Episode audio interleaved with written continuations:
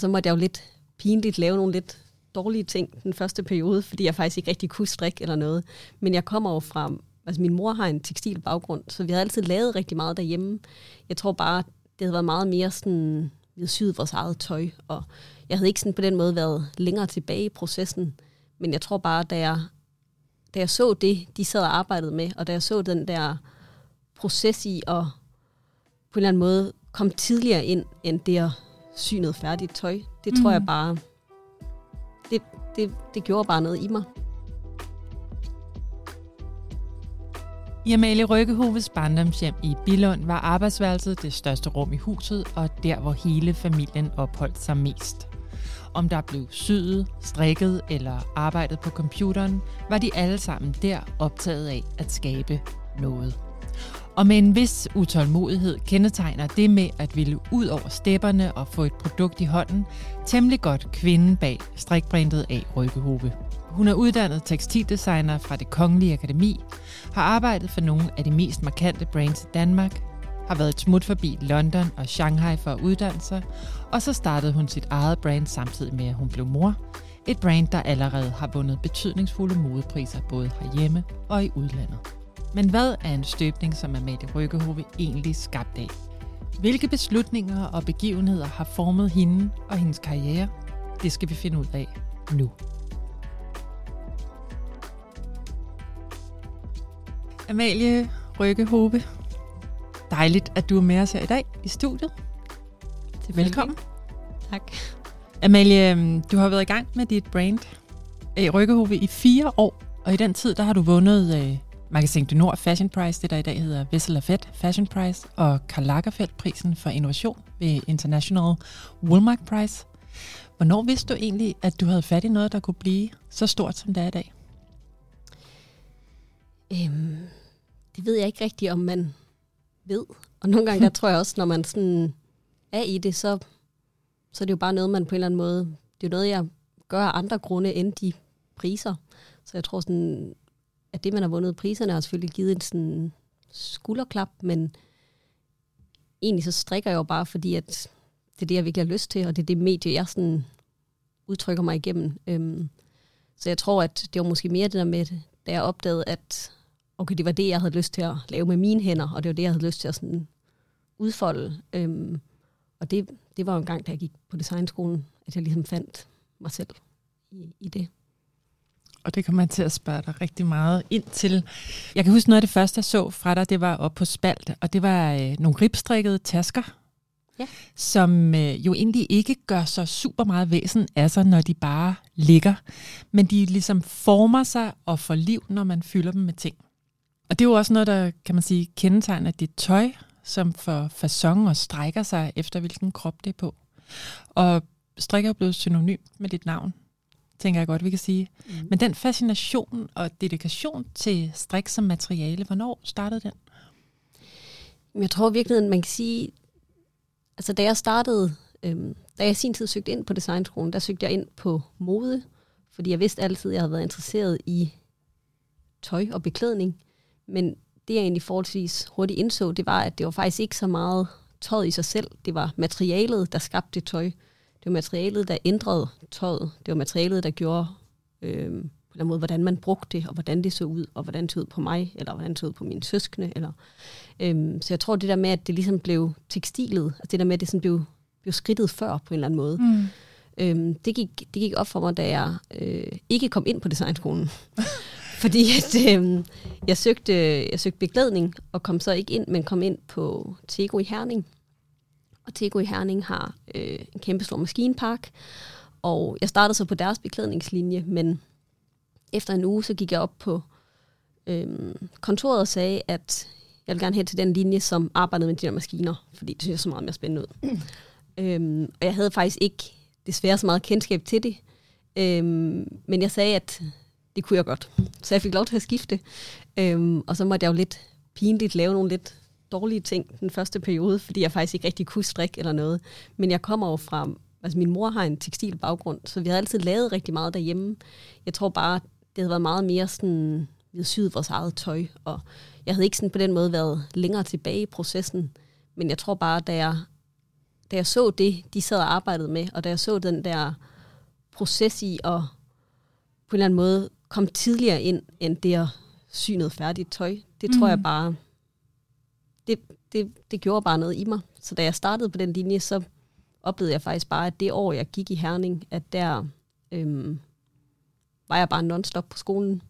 Og meget tit alene, fordi at, at døde andre ligesom var, var ude måske at være social eller gøre nogle andre ting. Jeg tror bare, det slog ligesom klik for mig. Jeg kan også huske, at min familie var meget sådan, åh, oh, nu har du virkelig fundet din hylde. Det er da sådan helt. Øhm, så, så jeg tror bare, det var der, jeg ligesom indså, at, at der var noget, som sådan føles rigtigt. Mm. Også noget, hvor at, sådan, at man på en eller anden måde også skulle altså det var en proces, der lagde op til, at man også skulle være lidt sådan smart omkring det der med, sådan, før man overhovedet begynder at bruge et materiale, hvad skal det så bruges til, hvordan skal det laves, hvilken form skal det være. Jeg synes, der var sådan en ret god systematisk proces omkring det. Fordi egentlig har jeg nogle gange oplevet det der med, at som om at tekstil var lidt mere sådan flyvsk. Men jeg tror alligevel også i sådan folkeskolen, og før jeg startede på designskolen, der kom jeg også sådan fra handelsskolen. Så jeg egentlig godt kunne lide noget, der var lidt sådan ordentligt og sat i boks på en eller anden måde. Men så inden for den boks, der kunne man ligesom øhm, altså, på en eller anden måde skabe sit eget rum. Mm. Øhm, så, ja. som, så brandet og designet er affødt af materialet? Helt sikkert. Og også den der øhm, på en eller anden måde fascination af, at man har et håndværk, hvor man kan skabe et fuldt produkt fra altså sådan råmateriale til, at det ligesom er på kroppen. Øhm, og så tror jeg med, så skulle jeg jo igennem nogle veje for at indse, at det så også var det, som på en eller anden måde mit brand kunne bestå af. Men, men det tror jeg sådan, jeg tror ikke, man ville have været for uden nogle af de sådan lidt omveje, eller skal man sige, man, mm. man var igennem. Vel, jeg hæftede mig lige ved, at øh, du sagde, at du var ud af en familie, der syede meget og strikkede. Din mor strikkede. Vil du ikke for, lige fortælle, hvad, hvad var det for nogle rammer, der var omkring dig, da du voksede op? Jamen, øh, altså jeg og har... hvor er du vokset op? Jeg er vokset op i Bilund øh, med min mor og min far og min tvillingsøster og storsøster. Og øh, altså man kan sige, det, det største sådan, rum i mit barndomshjem, det var sådan arbejdsværelset. Så det var der, min mor sådan, havde to store højbroer til at sy og lave tilskæring og brodere og lave tryk. Og så havde min far et bord derinde med hans computer, og han har altid været involveret i mange forskellige virksomheder, nogle hans egne, og andre han ligesom har trådt ind i. Min mor har altid altså hun har en tekstil baggrund, men har altid haft det som sådan, altså hun har undervist i det. Mm. Øhm, og så, ja, jeg tror bare, vi, det var bare meget et hjem, hvor at, så så en fjernsyn, og en sad og syede, og en sad og tegnede, og det rum var bare sådan rummet, hvor vi var sammen, og alle kunne gøre forskellige ting, mm. men øhm, på en eller anden måde, så var der meget sådan kendetegnet med, at man ligesom, vi ville gerne gøre noget. Altså sådan, at man, på den måde vil man gerne, altså det der med at skabe noget, om det så var noget, man sådan skabte på computeren, eller med ens hænder, eller med det der med, at man ligesom sådan havde lyst til at, at lave noget, og også sådan teste ting. Jeg tror bare, at det var meget, øhm, altså når jeg kigger tilbage nu, så var det jo bare fedt. Jeg tror, når man er barn, så er man jo i den familie, man er i, eller hvad skal man sige. Klart. Og jeg tror også, jeg havde ligesom min, jeg har helt sikkert haft nogle tidspunkter, hvor jeg sådan lidt har tænkt sådan, om jeg skal bare slet ikke arbejde med tekstil, eller det med, man ligesom, jeg tror nogle gange, man har nogle faser, hvor man, så arbejder man lidt med det, man kommer fra, og så andre mm. faser arbejder man måske lidt mod det på en måde. Og ja, så tror jeg bare, at det var meget naturligt for os, det der med, at vi sådan kunne udtrykke os selv gennem tøj og de ting, vi lavede, og at processen fra, at man ligesom havde noget i hovedet, til man kunne gå ind og sådan lave det, at det var bare en, en fed proces. Kan du huske noget af det første, du lavede som barn, som du faktisk var sådan virkelig tilfreds og stolt, stolt over? Mm, altså jeg tror, altså man kan sige, jeg kan huske, da vi var helt små, der lavede vi ligesom sådan tegninger til vores mor, og så, var vi sådan, så skulle hun sy det. Og der var det jo meget sådan noget, du ved, hvad har Spice Girls på? Nu skal vi lave det.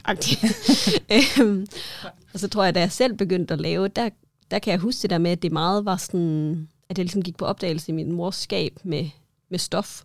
Og så var det helt sikkert det der med, sådan, jeg fandt det sådan materiale, jeg synes, der var allermest spændende.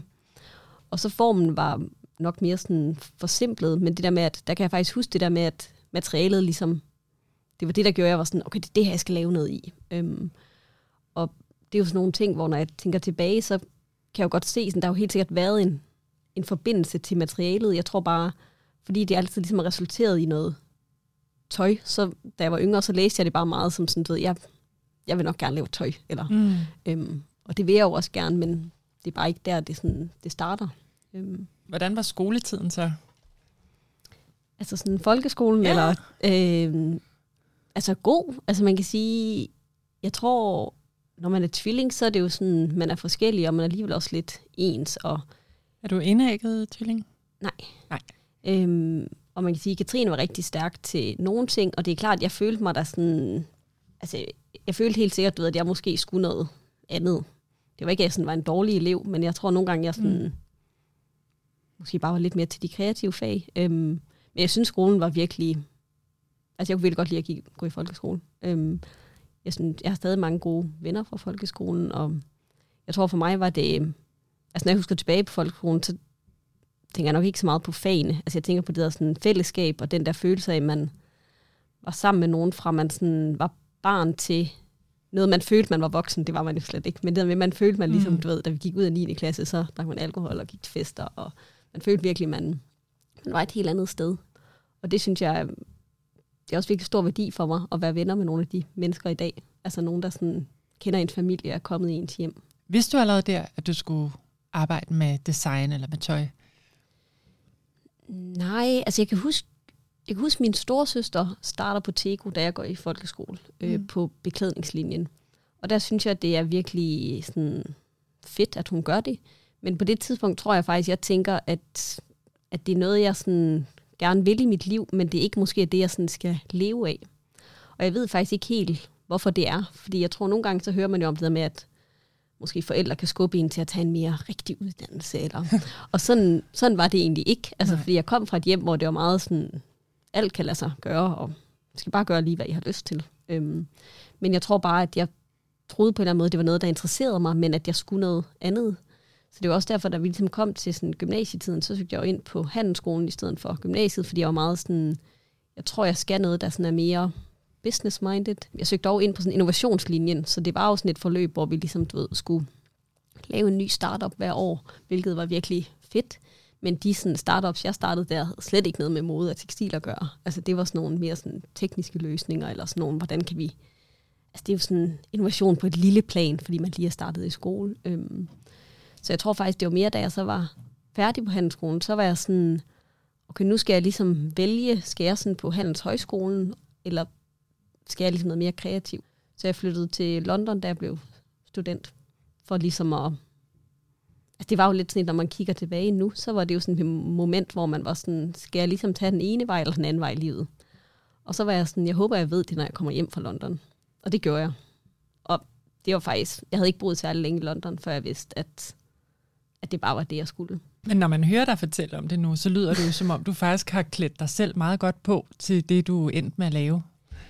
Ja, altså jeg tror i hvert fald, jeg kan se en kæmpe gave i nu, det der med, at, øh, at jeg også har haft sådan, måske en interesse i det forretningsmæssige, og altså det vi, nogle af de ting, vi lærte på handelsskolen, altså noget med sådan, der var i hvert fald noget, hvor jeg kunne mærke, da jeg startede på designskolen i København, at så kom jeg også med lidt en, nogle andre ting i rygsækken. Mm. Øhm, og det, altså der kunne jeg godt nogle gange føle mig mindre kreativ end de andre, hvilket er lidt underligt, men det der med, at jeg ligesom følte, at jeg havde det kreative ben, men jeg havde også, jeg havde også på en eller anden måde nogle indsigter i, sådan måske at drive en forretning, eller mm. gøre nogle ting. Øhm, og det er jo slet ikke, at jeg sådan er ekspert på det, fordi man har, men jeg tror det med, at jeg kom alligevel med en anden sådan, profil. Øhm, men jeg tror også, det var det, der gjorde, at da jeg så kom til London og blev bekræftet i, sådan, at det var det, jeg ville, så Og var det noget med, at du tog nogle øh, kurser på Central St. Martins og London College of Fashion? Ja, altså det var faktisk, øh, jeg flyttede til London, øh, og flyttede faktisk ind med min mors kusine på det tidspunkt. Øh, og så var det faktisk først, da jeg var der, at jeg ligesom trådte op på skolerne og meget sådan, kan man få nogle kurser, hvad koster det, hvad har jeg råd til, hvad kan vi ligesom sætte sammen.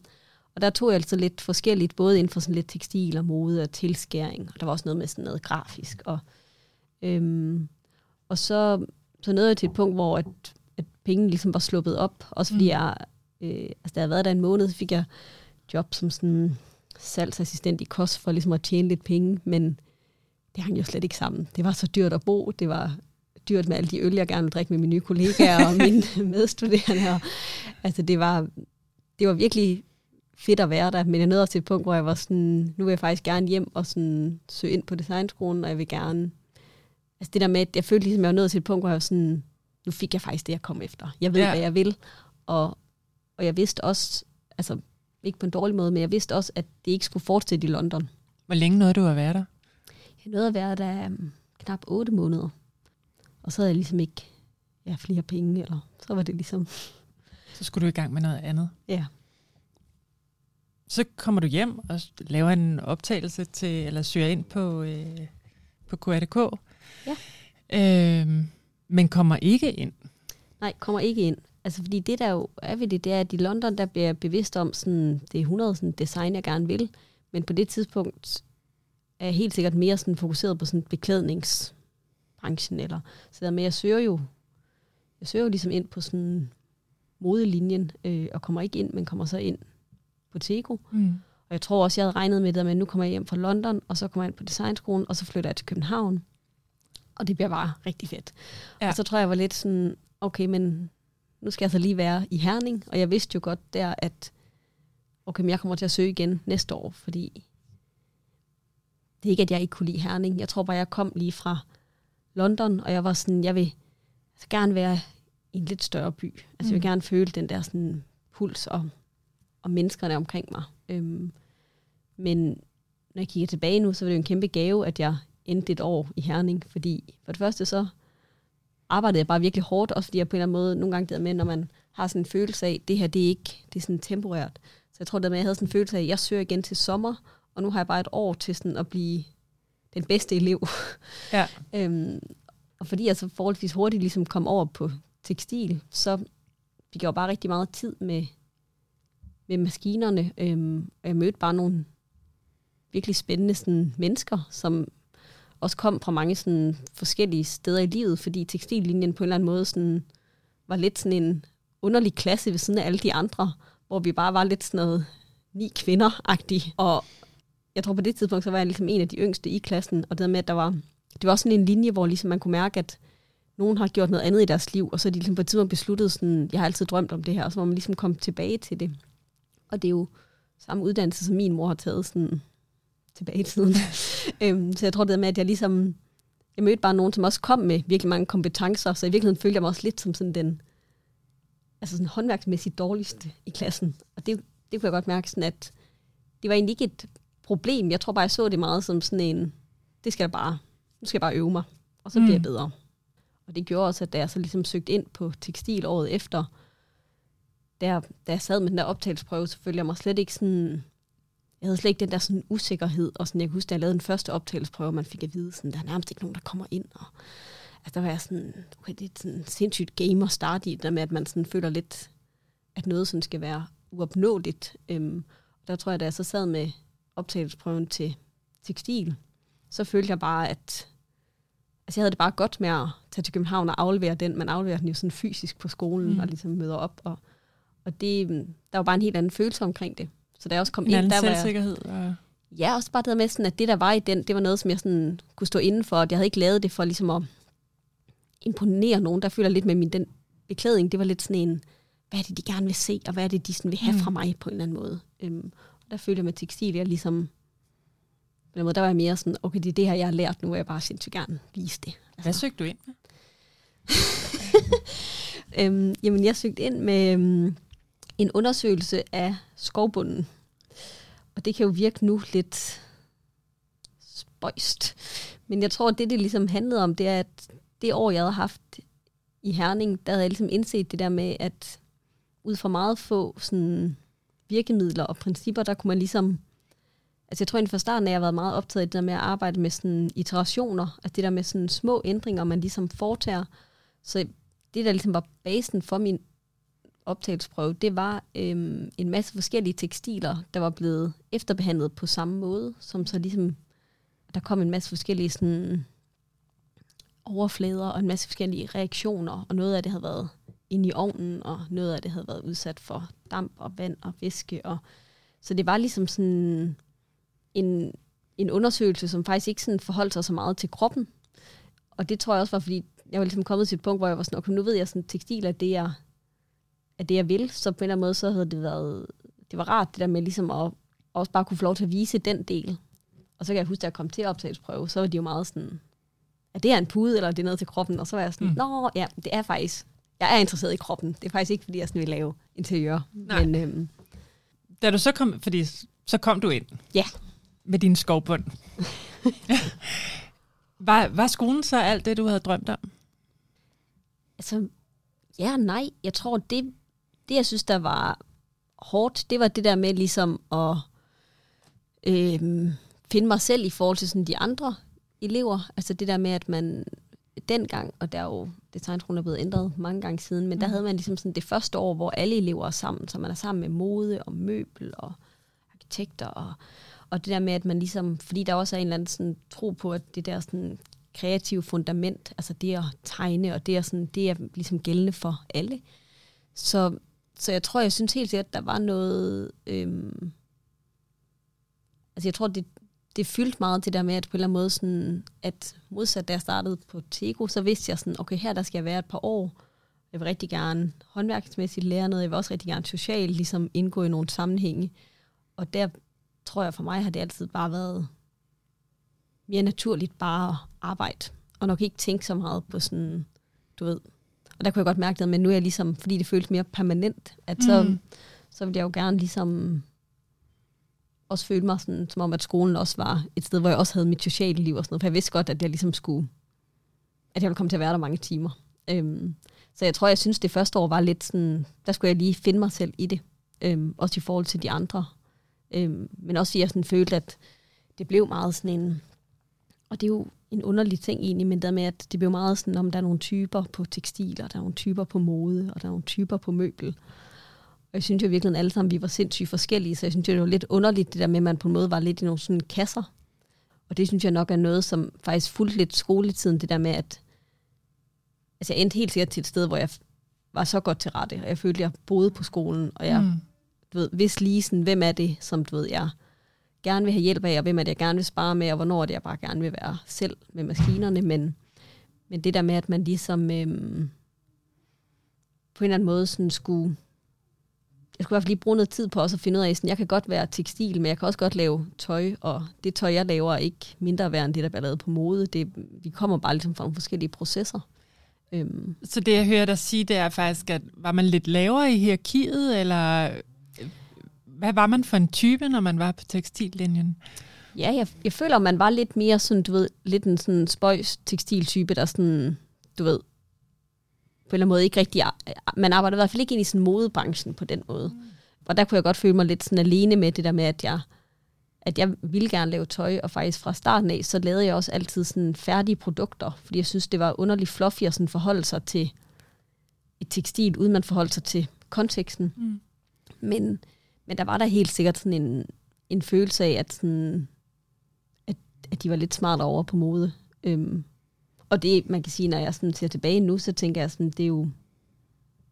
Altså for mig, der gav de i virkeligheden bare et rum til sådan at kunne udfolde det, jeg gerne ville med min uddannelse. Eller sådan. Det var i hvert fald ikke sådan, fordi jeg skulle forholde mig så meget til, til den linje, og det er jeg måske meget glad for nu. Øhm, Altså man kan jo sige, at i dag, der har materialet nærmest aldrig været vigtigere end øh, i al den snak og debat, der, der foregår omkring moden og fremtidens mode. Så jeg tænker, at tekstillinjen bør være i temmelig høj kurs. Og det, det synes jeg jo også, og jeg tror også for mig, der var det også det der med sådan, jeg vidste godt, at det jeg var kommet for at lære, og det jeg gerne ville lave, at det synes jeg var vigtigt. Mm. Så i den forstand, så tror jeg aldrig, jeg sådan har følt mig usikker på, på det, jeg lavede, eller sådan, men, men det er da det der med nogle gange, at jeg føler i hvert fald nogle af de ting, man også sådan kan se i modebranchen, det er faktisk også noget af det starter måske allerede lidt i skolen. Altså der er nogle, nogle ting, øhm, men, men jeg synes helt sikkert, at jeg synes, der er en kæmpe værdi i at, at være tekstildesigner i modebranchen mm. på en eller anden måde. Ser du dig selv i dag som tekstildesigner mere end modedesigner? Det gør jeg. Men det er også, øhm, jeg tror, det er jo, man kan sige, konteksten vi er i, er jo mode, eller sådan, og, og, men, men jeg tror for mig, den måde, som sådan processen starter, og den måde, vi laver tingene på, og de principper, og den måde, vi snakker om design nede ved os, og det, at det kommer fra et tekstilt udgangspunkt, mm. og også nogle af de sådan, øh, altså, drømme og ambitioner, jeg har for virksomheden, det bunder også i det der med den værdi, der er i at starte ved råmaterialet, altså der kan vi gøre en forandring, og den forandring, du ved, forgrener sig ligesom i hele processen. Så, så helt klart mere tekstildesigner. Hvad er det for en forandring, du gerne vil skabe? Jeg tror det, men når man snakker om, som, som du også selv sagde der med, at lige nu så, altså alt, man kan sige, alt starter fra materialet, og den værdi, der er i, hvis vi udskifter råmaterialerne, altså både sådan i forhold til, er det bomuld eller uld eller polyester, eller hvad er det, vi arbejder med. Altså det der med sådan, vi, jeg drømmer om, at vi også kan, du ved, vi kan lave vores, vi kan lave vores eget garn, og vi kan på en eller anden måde være med i stadiet, hvor vi du ved, indfarver, og hvordan vi indfarver, og det der med, at man, man ved ligesom, at det råmateriale, man har, når vi kommer til sådan behandlingsprocessen, om man strikker eller væver eller broderer, så, så resultatet bunder også i, du ved, hvordan er det, hvad er det for et materiale, hvor kommer det fra, hvad har den proces været. Så jeg tror det der med, at man ligesom ser på hele sådan værdikæden, og ikke kun på et, et sådan en færdig metervare. Det tror jeg bare øh, betyder sindssygt meget for slutproduktet, men jeg tror også, den viden i de processer kan gøre, at man, i hvert fald det, der også gør, at vi prøver at arbejde ret smart, det med, hvordan kan vi på en eller anden måde heller ikke bruge en milliard forskellige materialer, men prøve ligesom at begrænse lidt det, men velviden om alt, hvad vi kan gøre ved det, gør stadig, at vi sådan kan stå med produkter, der har en forskellighed. Øhm, så, så jeg tror, der sådan, det, det, er jo, det er også det, der interesserer mig. Mm. Så i den forstand, så er det, jo, det er jo det, jeg gerne vil bruge min tid på. Jeg kom til at tænke på, at øh, altså, nu snakker vi tekstildesigner og modedesigner, men du bliver ofte også omtalt som strikdesigner. Mm. Og at A. Rykkehove, dit brand, er et strik-brand. Men lad os lige slå fast, fordi du har jo aldrig håndstrikket. Jeg har aldrig håndstrikket, nej. Jeg er heller ikke vildt god til det. Nej. Desværre. Jeg synes bare, det er vigtigt lige at på en eller anden måde og at det, få med, fordi jeg tænker, det må også være et spørgsmål, du, du bliver mødt med. Helt klart, fordi det er jo det der med sådan, øhm, man kan sige, en ting er, at vi er et strikkebrand, og det er også vigtigt for mig, men for mig der er det nok mere det med, okay, det er ligesom det medie, jeg har valgt at specialisere mig i, og det er det, jeg ligesom har dygtiggjort mig indenfor, men, men grund til, at det jo også for mig ligesom blev maskinstrik, det er jo, øhm, det er også meget sådan en temperamentsting. Altså jeg tror det der med, at, og det er måske også derfor, jeg tidligere sådan i mit liv meget det der med, så jeg ligesom syet tøj, men hvor min mor måske har siddet ved siden af mig og broderet eller hæklet, så har jeg nogle gange følt, at, sådan den, at der er nogle processer, der var for sådan langsomlige for mig, mm. og derfor har jeg måske misforstået tekstildesign i den forstand, da jeg var yngre, fordi jeg var lidt sådan, og jeg tror ikke, det passer til den måde, jeg sådan gerne vil udtrykke mig på. Øhm, og der tror jeg det der med, da jeg så startede på Tego, og jeg strikkede på strikkemaskinerne, der var jeg sådan, okay, jeg kan mærke den der forbindelse mellem noget af det, jeg måske oplevede ved symaskinen, da jeg var yngre, det der med, mm. jeg har en idé, lad os se resultatet, lad os ligesom, altså sådan en, en lidt hurtigere fra hånd til hjerne proces, øhm, men så samtidig det der med, at selvom jeg måske ikke føler, at jeg har en, selvom jeg ikke er så tålmodig, så kan jeg mærke nu det der med, at når man så først bliver dygtig inden for noget, når man så ligesom kan se frugten af, at man har brugt tid på noget, så kan jeg finde al tålmodighed i verden til ligesom at, at virkelig rykke hver en enkelt nål for at få lige præcis det resultat, jeg vil have.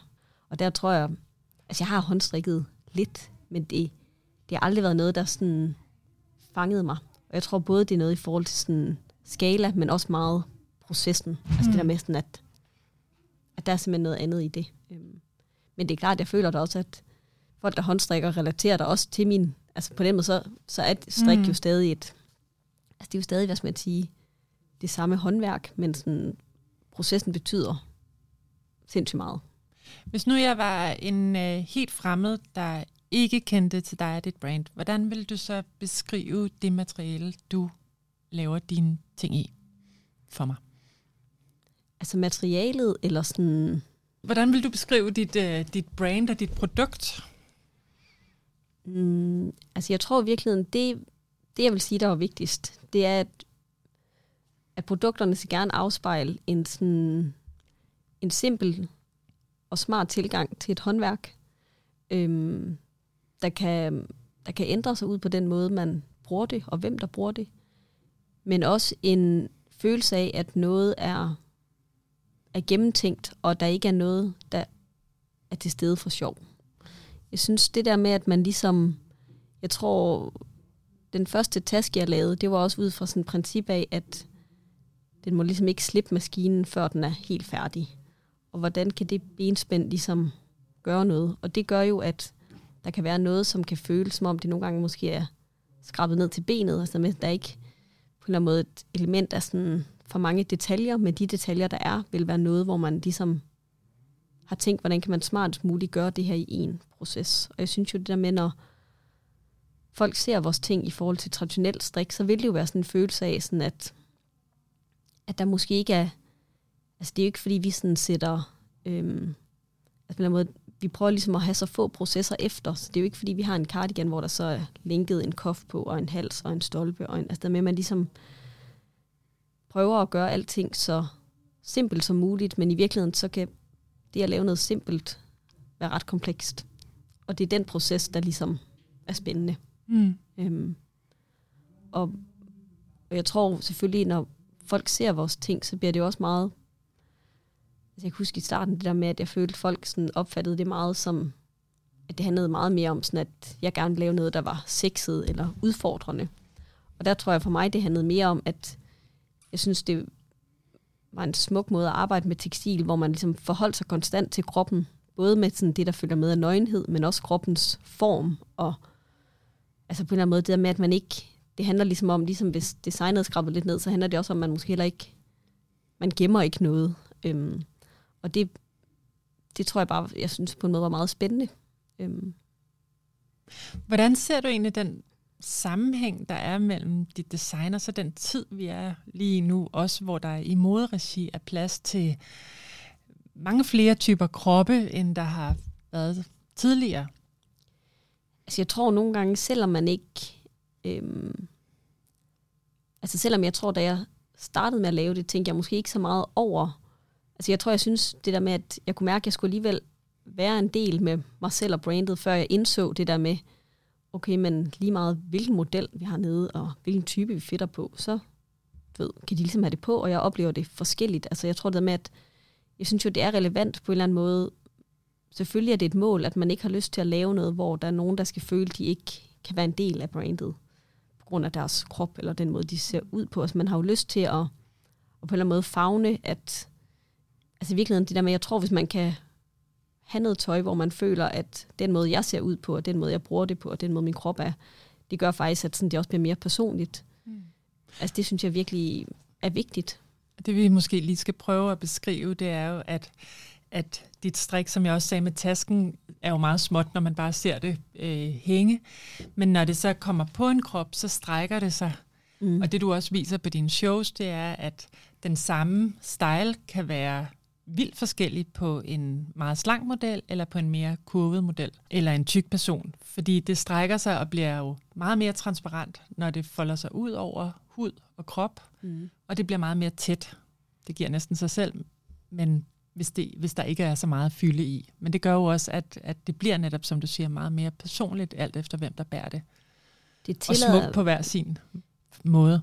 Ja, også det tillader i hvert fald med, at man kan opleve ting forskelligt, fordi for mig så er det jo også, det kommer jo selvfølgelig fra det med, at jeg har lyst til, at man skal opleve tekstilet forskelligt, og jeg har lyst til, at man skal blive nysgerrig på, hvordan ting er lavet, og jeg tror det der med, at man ligesom kan lave noget, hvor at an på hvem der har det på, at så er man ligesom sådan, gud, at det er den, den samme ting, altså den der transformation, fordi vores ting er jo lidt sådan små på en bøjle, og jeg tror også, hvis man sådan taler sådan hænger appeal, så det, kan det være svært på en eller anden måde at aflæse. Men, men jeg synes jo, den der, altså det man ser i, i det skifte fra, fra bøjlen til kroppen, det er også der, man på en eller anden måde forhåbentlig får en eller anden nysgerrighed for, sådan, hvordan det er lavet, og hvordan det, det tager sig ud. Øhm, og i virkeligheden så fra sådan et tekstilperspektiv handler det jo også om, jeg synes, at det der med, at man oplever farve forskelligt an på, hvor meget det bliver strukket eller samlet, og man oplever hver, et, hver en maske anderledes. Så det der med, at det er jo, fordi jeg på en eller anden måde synes også, at kroppen er et vildt godt canvas for sådan at have den der bevægelse i det. Og det er jo også det, der gør, at jeg måske ikke er så interesseret i sådan tekstil i forhold til interiør. Altså det der sådan mere sådan stillestående, eller men jeg synes, den bevægelse og interaktion er virkelig øh, spændende. Tror du, du kunne have lavet det her brand og det her, dit, dit produkt og dine designs for, lad os sige, 10 eller 15 år, og få den samme resonans i branchen?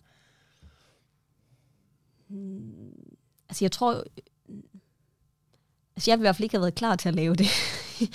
Men jeg tror, mm, nej, altså jeg tror nogle gange, sådan, man skal jo heller ikke, altså jeg tror også nogle gange, så selvom det føles som om, at det var det mest naturlige for mig at gøre lige nu, så tror jeg også, man skal tænke, det er jo fordi, der, altså det er jo ikke kun, det er jo ikke kun det, jeg sender ud. Det er jo også fordi, der hvor branchen er nu, så, så er det et sindssygt vigtigt fokus. Og det er klart, at man har også brug for i den der skabelsesproces, i hvert fald i starten, at opleve den der respons på det. Så jeg tror, da på den måde, så er det der, det der med, jamen, hvis man ligesom kan lave noget, som også taler ind i det, som hvor verden er. Altså det er da mm. det, der mm. sådan skaber relevansen i det. Så jeg tror da, øhm, det er jo ikke fordi, vi har opfundet den, den dybe tallerken, men jeg tror det der med, at, at lige nu, så er der, der, så er der en anden tid, hvor at, at det giver mening på en anden måde. Og så tror jeg, for nogle år tilbage, så kunne man måske have lavet det, men, men det havde bare været en anden snak om, mm. om det på en eller anden måde. Mm. Fordi jeg tror også det der med, at det der med, jamen, det passer til flere kroppe, og den måde, vi producerer på i forhold til sådan, at altså fra et bæredygtighedsperspektiv, det er jo sådan nogle ting, som også, det betød også noget for mig tidligere, men det var nogle andre ord, jeg brugt for det på en eller anden måde. Mm. Og der tror jeg jo, med, der kan man jo se, at der hvor vi er nu, så er det jo, så er det jo de ord, de redskaber, vi har nu til at beskrive den proces, men, men for mig tidligere, der startede, handlede det jo om det der med, at jeg synes, det var en god udfordring at tænke sådan, der er ikke noget, der må forlade maskinen før. Og det er jo ja. nogle af de principper, der nu så er tabet ind i, okay, hvordan kan vi også producere mere bæredygtigt? Altså, og det er jo sådan, det er jo det der med, at man ligesom ved, hvordan kan vi, hvordan kan noget, der egentlig kom fra en interesse øh, for, at du ved, jeg synes, det var en fed udfordring, når man tager ud maskinen, ja. til man så, når vi laver det nu, øh, at så bliver det ud fra sådan et princip af, hvordan kan vi ligesom gøre det mest muligt ansvarligt. Og så er det jo klart, der er jo en, er en kæmpe proces fra det der med at sidde og lave noget hernede på Sølvgade, til at vi producerer i Italien og Irland. Altså der er forskellige traditioner og forskellige ting, mm. vi møder i forhold til, sådan, hvordan kan vi snakke med dem om, hvordan vi ligesom overfører de principper. Fordi selvfølgelig, når man sådan er et nyt brand, så, så møder man jo øhm, industrier og andre, som har været i branchen meget længere. Så det der med, at man, hvordan kan man føle, at ens stemme også ligesom betyder noget, fordi man jo er lidt en lille spiller i det. Altså, jeg så tror, du ikke bliver overrulet, eller jeg skal bare forstå det rigtigt, af, af folk, der mener, at de ved bedre? Ja, både ved bedre, men også det der med, at man... Øh, jeg tror ikke, man skal underkende, det tager lang tid at skabe en forandring. Så jeg tror det med, at man, man møder folk, som er meget sådan, det er sådan, vi plejer at gøre. Øhm, og der er det klart, når hele formålet med den måde, man arbejder på en eller anden måde, er at skubbe det, vi plejer at gøre, så, øhm, så er der jo helt sikkert ligesom nogle, nogle processer i det. Øhm, og det er også derfor, vi ligesom har altså forskellige kategorier af vores produkter, hvordan vi, altså forskellige benspænd og forskellige principper for det. Og det er også det, jeg kan også huske, det var noget af det, vi sådan begyndte at få defineret der omkring, da jeg vandt magasinprisen. Mm. Fordi det var noget af det, som ligesom, på en eller anden måde på det tidspunkt, der havde vi ligesom nok butikker til, man også kunne begynde at sådan snakke om, om du ved, nogle mere sådan principper i forhold til det. Kan du fortælle altså, nogle af de principper eller benspænd, du har sat op for at, at skabe en mere skal vi sige, bæredygtig eller ansvarlig vej for brandet? Altså jeg tror, til at starte med var det jo meget det der med, at, at jeg måtte ligesom kun bruge to materialer, og at alt skulle ligesom, altså alt skulle ligesom laves, øh, altså både strikkes i form, men også strikkes i et stykke. Altså der måtte ikke ligesom være noget, der... Og vil og du ikke lige forklare, hvad du mener med to materialer, bare så folk er øhm, Altså man kan sige, til at starte med, så lavede jeg, øh, så alt jeg lavede, blev lavet på samme maskine, i samme gauge, med kun bomuld og nylon. Og det var så også det, der gjorde, at tasken, som du så op ved spalt. Det var ligesom det første, jeg lavede. Så lavede jeg en top og en kjole. Og jeg kan huske, at folk var meget sådan, men er det så, er det så sådan det, du gør? Altså, men så tror jeg, det med, da jeg ligesom så havde fundet en god, en god måde for dem, så var jeg sådan, okay, hvordan kan vi så åbne op for ligesom at sådan holde fast i vores principper, men selvfølgelig også føle, at vi udviklede brandet. Og det, der selvfølgelig meget var min tanke, det var det der med, at hvis man skal prøve at gøre det smart, så skal vi sørge for, at vi ikke har en masse materialer på lager. Så vi skal købe meget sådan smalt i forhold til, altså det kun er bomuld og nylon. Vi skal kun bruge samme maskine, og det er selvfølgelig for, at når jeg så skulle ud og finde fabrikker, så skulle de ikke specialisere sig i vores materiale på flere maskiner, men man kunne ligesom holde sig til én. Mm. Og det er jo fordi, at for ikke at springe for meget i det, men jeg tog jo til Kina for at lære mere om sådan teknologien bag produktion. Og der tror jeg, gik meget op for mig det der med, at jeg arbejder meget i et fag, hvor at dem, der sidder med de specifikke maskiner, har måske siddet med dem i mange år. Og det er, der er ikke altid så, så mange af de yngre generationer i nogle af de her fag. Så på en eller anden måde, så møder man en mand, der har ansvar for en maskine. Så i stedet for, at jeg skulle aktivere otte mand på samme fabrik, så skulle jeg ligesom prøve at target en. Så på den måde, så blev det jo meget sådan en proces med, hvordan kan jeg ligesom prøve at gennemtænke det hele, før vi overhovedet kommer dertil. Så kom der jo selvfølgelig sådan, så kom corona jo, da jeg sådan faktisk gerne ville sådan starte min første produktion. Ja. Så, så det gjorde selvfølgelig ikke sådan ting nemmere. Øhm, Major benspænd. og det var i hvert fald, det var en anden form for benspænd, og der tror jeg, jeg havde vant til, ligesom, at jeg satte min egen benspænd. Så selvfølgelig var det ret frustrerende på en eller anden måde at opleve, at sådan verden lidt lukkede ned for... Ja. Altså jeg følte lidt, at de sådan lukkede ned for, for det, jeg havde gang i. Ja. Men, jeg tænker, der var ret mange, der havde den følelse.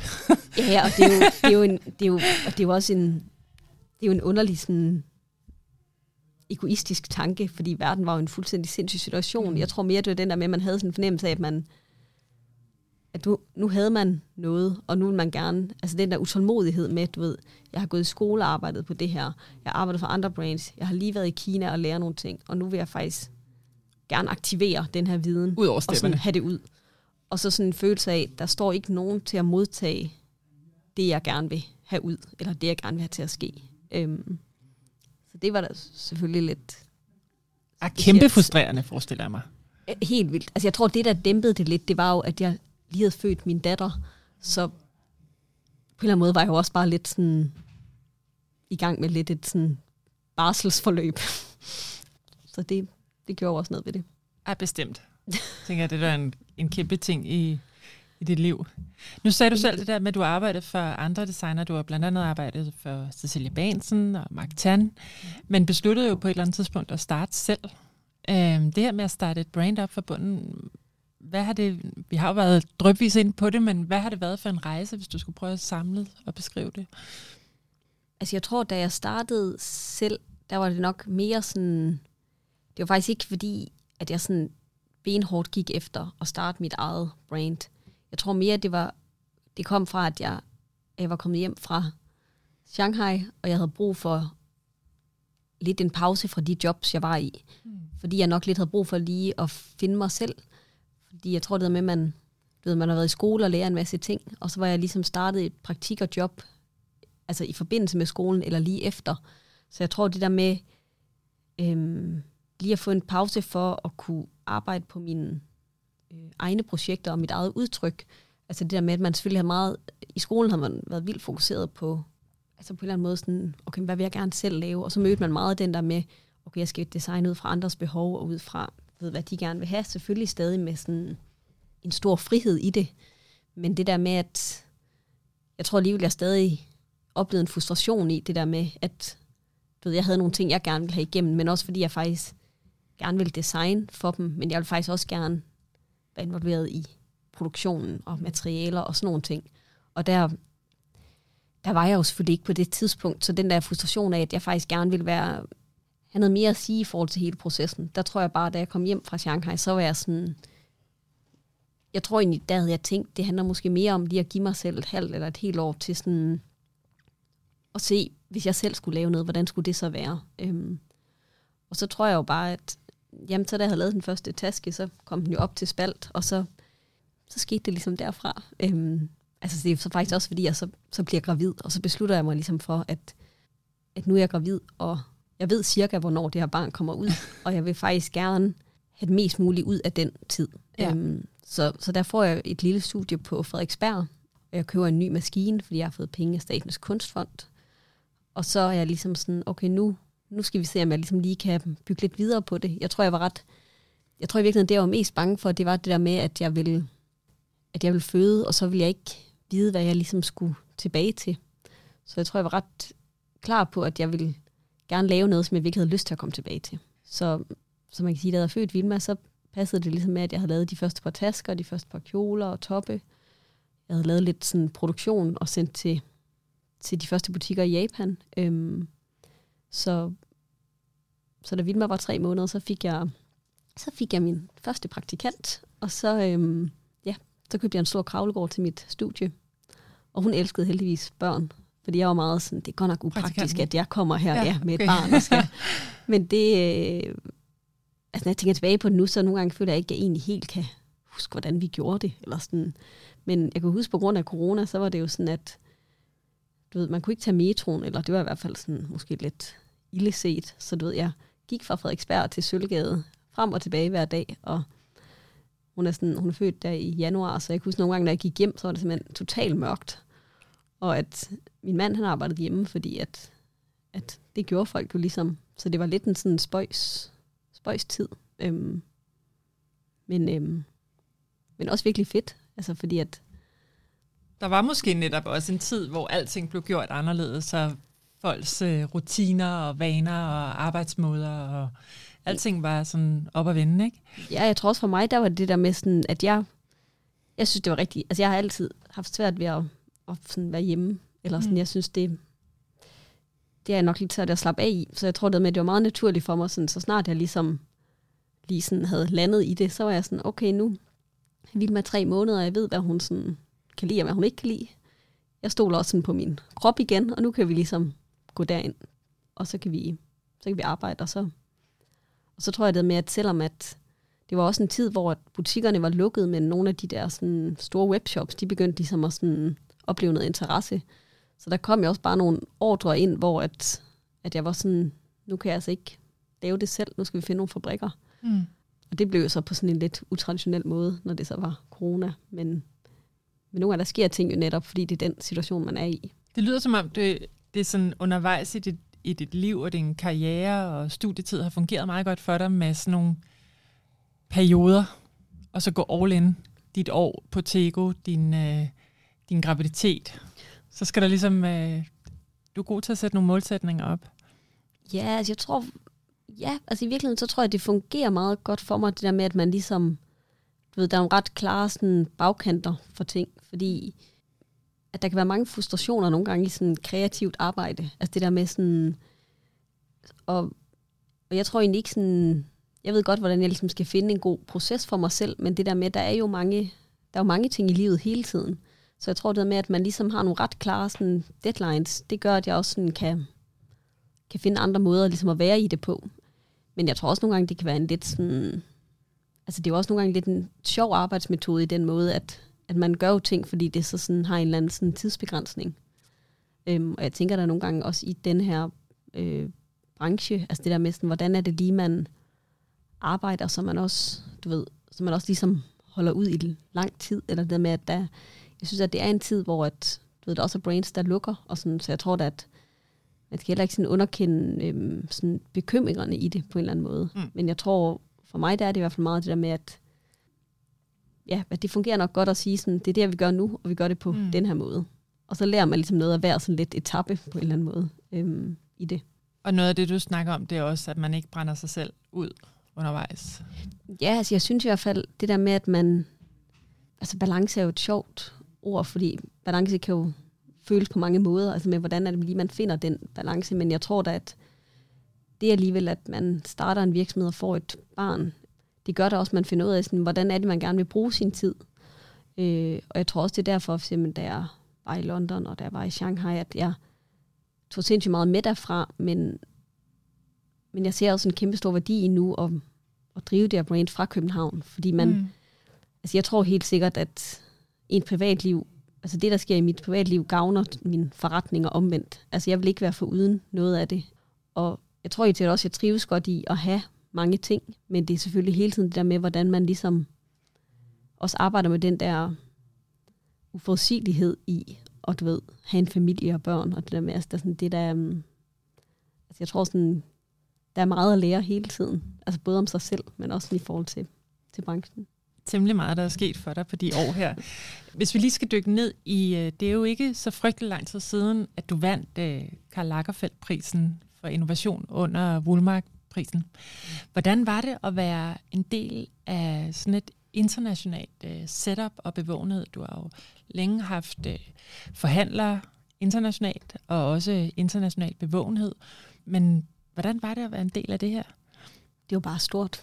Jeg tror det der med, at øh, det er en blanding af, jeg synes, altså fra vi ligesom fik opkaldet til sådan, du ved, I med i det til finalen, der gik jo otte måneder. Så det var et ret langt sådan, forløb. Vil jeg fortælle mig om det opkald? Jamen, øh, jeg sidder ligesom ude i vores frokost øh, rum der på arbejdet, og så får jeg et opkald fra Tyskland, og jeg er helt overbevist om, det er DHL, fordi vi venter på en pakke. Men så er der ligesom en i den anden ende, der siger, at hun arbejder for Woolmark, og at hun er virkelig glad for, at hun kunne ringe, og ikke bare skrive det på en mail, og snakker lidt, og jeg er sådan, sig lige, hvor du er fra igen, og hun er sådan, hun er fra Woolmark, og hun bare sige til os, at vi var øh, finalister i Woolmark-prisen.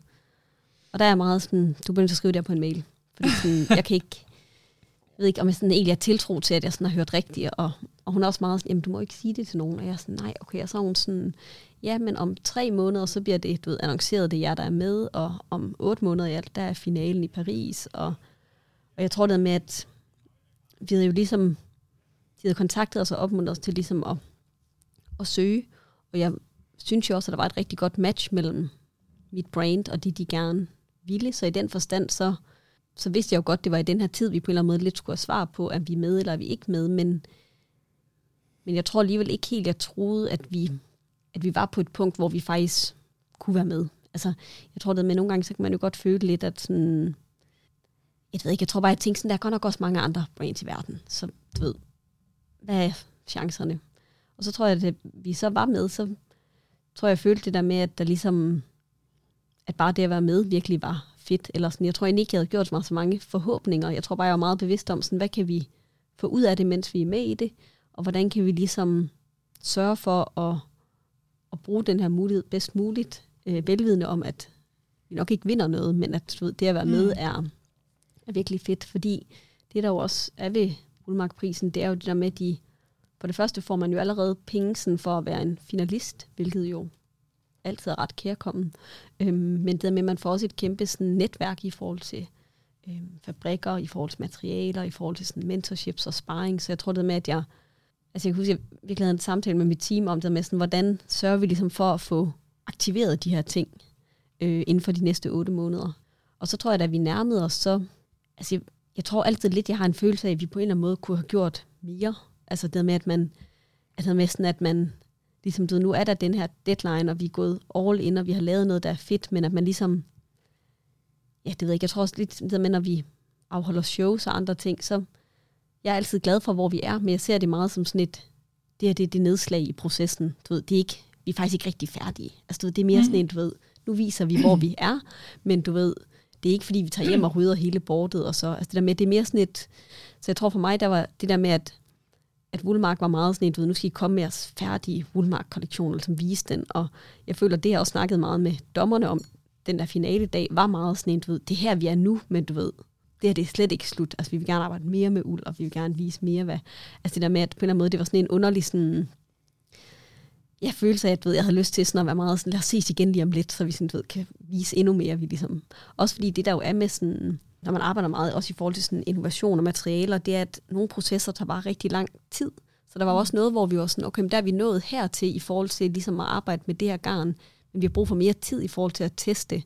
Så der kan jeg godt mærke, at jeg synes, det var lidt hårdt det der med, at med vores egne kollektioner, så ved jeg jo sådan, hvordan vores forløb ligger, så vi får en chance for at vise noget igen jo.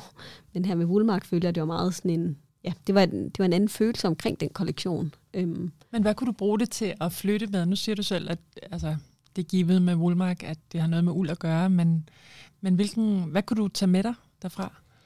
Altså jeg tror for det første, så nogle af de sådan, altså partner, vi har mødt i forløbet, både i forhold til sådan fabrikker, men også i forhold til øhm, altså nogen, der spinder materialer, i forhold til det med, at vi, de havde ligesom, jeg føler, at de havde set os for, hvor vi var.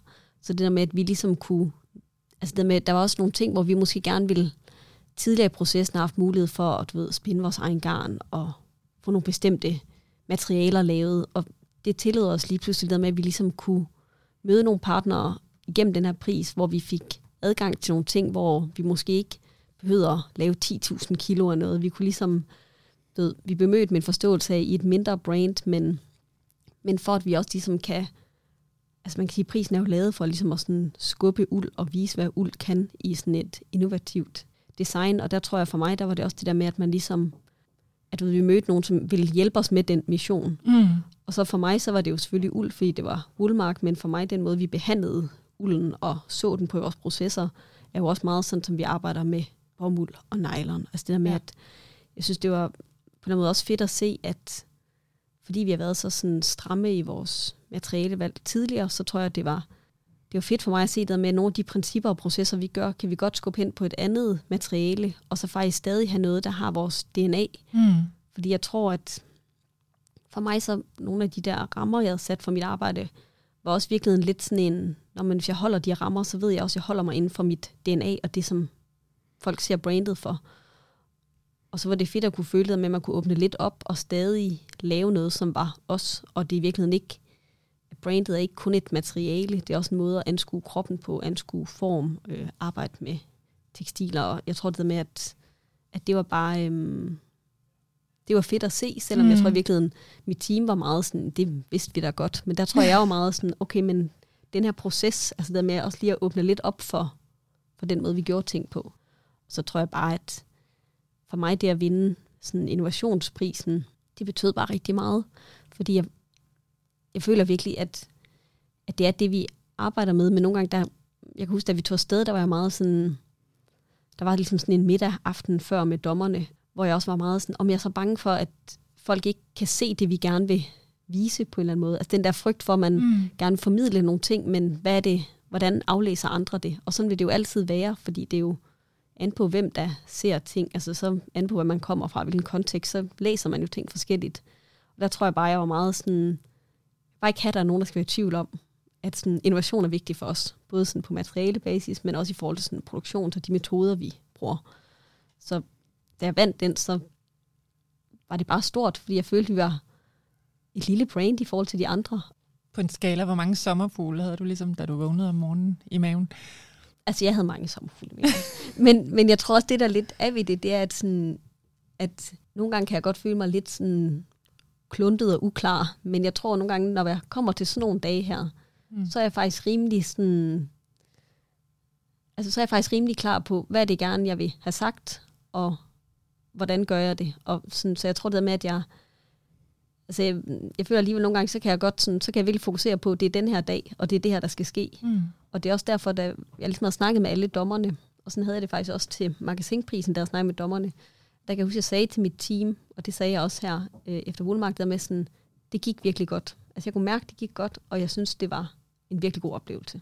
Og det er ikke for at sige, at, at det altid har været sådan. Jeg tror mere der med, at, at der kunne jeg mærke det der med, sådan, at der er jeg faktisk ret klar på, sådan, hvad er det, vi skal have ud af det her, og hvordan... Øhm, så, så jeg tror det med, jeg synes, det, det betyder meget for mig også det der med, at jeg efter havde det rigtig godt. Fordi så ville jeg også lidt sådan være, lige meget hvad der skete, så var det bare en virkelig god oplevelse. Mm.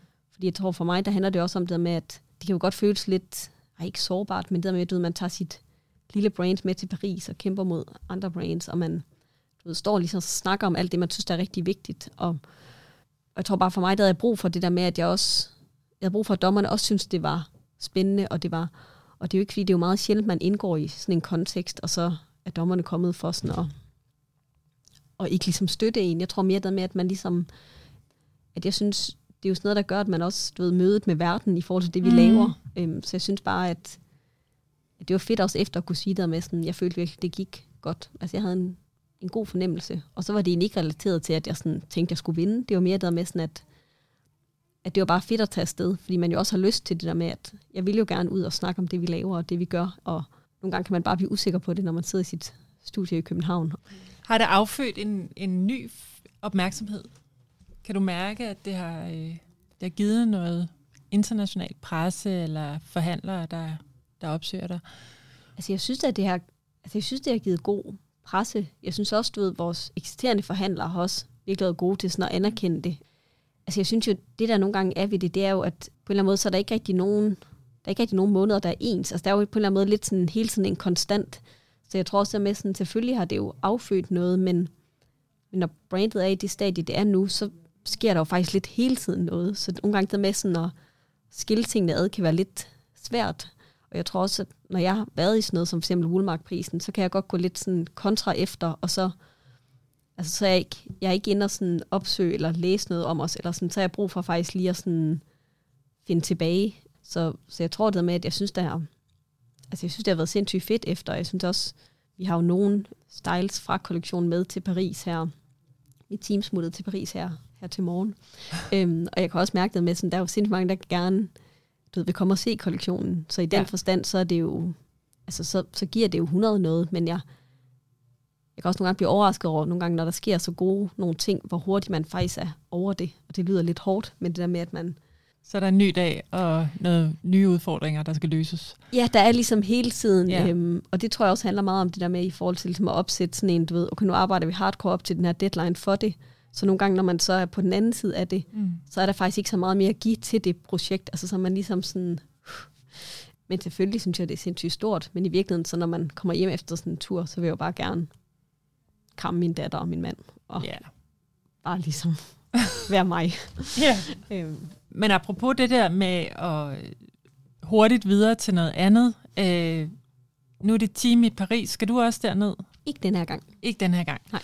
Og så er der måske noget sommerferie, men lige om lidt, så er der jo sådan set også en modeuge, øh, hvor du jo rent faktisk øh, åbner Copenhagen Fashion Week.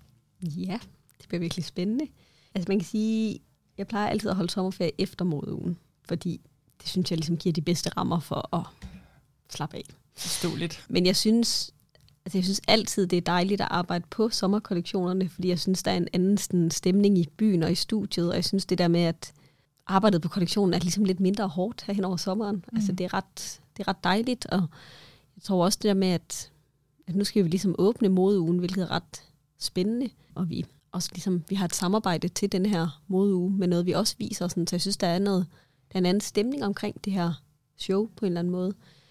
Og så synes jeg jo, at sådan, jeg tror for mig, så når vi ligesom kommer til at skal afholde et show, så er det også en god tid til ligesom at reflektere over sådan, nu er det faktisk et halvt år siden, vi har lavet et show sidst. Hvor, hvor er vi nu? Hvad er, ligesom, hvad er vigtigt? Øhm, hvad er det for nogle vigtige skridt, vi gerne vil vise i det show? Og hvad er det, vi gerne vil holde fast i?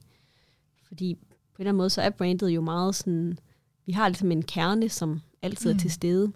Det handler ikke om at sådan tage, eller for mig handler det ikke om det der med at tage det største skridt altid, men det handler om at tage sådan de på en eller anden måde reflektere over den proces, vi har været i, det der med sådan, det lidt med nedslag på, det, det er her, vi er i at undersøge strik og undersøge kroppen og undersøge materiale. Til sidste show var der ligesom et performativt element, hvor, hvor I også viste, eller man så en model, der blev klædt i et stykke strik, mm-hmm. som, øh, som blev formet til, til tøj mm-hmm. på hendes krop. Jeg tænker, det også var for at vise netop øh, processen og hvad materialet kan sådan rundt om en krop. Øh, det virkede enormt godt. Er der noget, har du noget nyt med, som på en eller anden måde, du kan løfte lidt sløret for, hvad vi kommer til at se til det show? altså for det første må jeg sige, at mange ting sådan, i forhold til udtrykket af showet mm. bliver meget sådan født øhm, med kollektionen. Og fordi vi jo er sådan, så heldige, at vi har mange maskiner i vores studie, mm. så er der også nogle processer, som sådan ligger øh, helt klart tættere på showet, end vi er nu hvis jeg sådan skal være helt ærlig. Øhm, men jeg tror, det som det her show handler meget om, det er både nogle af de ting, vi sådan har lært igennem øhm, Bullmark-prisen, og nogle af de ting, vi udviklede i forbindelse med det, at det vil vi rigtig gerne skubbe, plus at det her samarbejde, som vi har lanceret, også på en eller anden måde giver lidt en anden dimension. Så i virkeligheden, så synes jeg nok, at, øhm, at fokus i det her show bliver mere at se nogle af de der kontraster og udvikling i innovationen på en eller anden måde. Og så tror jeg, at det element, der var under sidste show, det var jo også for mig lidt sådan en kombination af, at allerede da jeg holdt det første show, snakkede jeg ligesom med min art director om sådan, jeg godt tænke mig, at vi klædte nogen på, og jeg godt tænke mig, at vi ligesom gjorde noget, men i enden, så er det jo også det der med sådan, hvor er vi lige som brand, både sådan økonomisk, men også det der med, det er jo, altså de første tre shows var jo også noget, som mit team, som også stod for alt andet, vi planlagde og udførte også det show. Så på en eller anden måde, at sidste show var også lidt sådan en, du ved, okay, men nu er vi et sted, hvor vi, vi har nogen, der ligesom kan hjælpe os med showet og med at eksekvere, og altså, der var et andet sådan overskud. Og det, det tror jeg også, jeg havde brug for, så at vi ligesom, du ved, alting til sin tid, og nu kunne vi ligesom få lov til at vise det element af, at, at jeg havde brug for, at folk, der så det show, selvom de måske aldrig havde rørt noget af vores tøj, at så gik de derfra med en eller anden øget forståelse af, af os. Øhm, og der tror jeg, at, at på en eller anden måde, så ser jeg jo også det sådan hver show med hver sit formål. Og der tror jeg her, at, at der er det lidt noget andet, jeg gerne vil vise. Men, men jeg glæder mig virkelig til det, og det bliver sådan vores første udendørs show, så det bliver også lidt spændende, ja. hvad det nu bringer. Jeg glæder mig i hvert fald. Amalie, her til sidst, altså dit brand har ikke engang eksisteret i fem år. Så jeg vil ikke engang spørge dig om, hvor du står hen om 10 år. Men lad os bare sige så om fem år. Hvor er øh, A. Røgehove? Som i øvrigt er et navn, som jeg kan huske, juryen, øh, som jeg godt kan afsløre selv er en del af, til magasinprisen eller Vessel Lafette-prisen, jo øh, synes var et helt umuligt brandnavn. A. Røgehove. Jamen, altså det, det kan hun jo simpelthen ikke break internationalt med. Men det er jo sådan set gået meget godt, så det er jo endnu en gang, du har bevist, at øh, alt kan lade sig gøre. Ja, altså jeg, jeg ved, Men om fem år? altså man kan sige, øh, ja om fem år, altså jeg tror, altså der hvor jeg håber vi er, det er at vi, og det er, lidt allerede i processen, men det der med at vi, vi vil rigtig gerne have rykket noget mere innovation ind i huset i forbindelse med sådan, vi vil opgradere lidt på vores maskiner, øh, og i den forbindelse vil vi også ved at sådan prøve at opgradere lidt på nogle kompetencer.